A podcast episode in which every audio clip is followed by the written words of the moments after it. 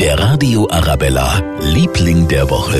Und das ist diese Woche unser Nockerberg-Debütant. Maxi Schafroth hat's durchgezogen und eine Fastenpredigt gehalten, die sich gewaschen hat. Das Publikum vom Nockerberg schlimmer als jede Germany's Next Topmodel-Jury.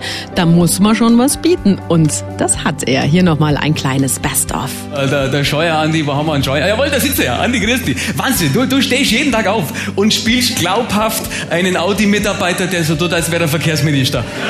Schaut euch die, die Katharina an, ja? Glücklich wie eine Reifeisen-Sumsibine am Weltspartag. Also. Joachim Herrmann, du scannst 100 Millionen Kennzeichen im Jahr. Also der Hermann, der scannt in einem Tempo beim Aldi, wäre Mitarbeiter des Monats. Großartig. Nie beleidigend, immer charmant und trotzdem, bam, auf die Zwölf. Zu Recht. Unser Liebling der Woche finde ich Maxi Schafroth. Der Radio Arabella, Liebling der Woche.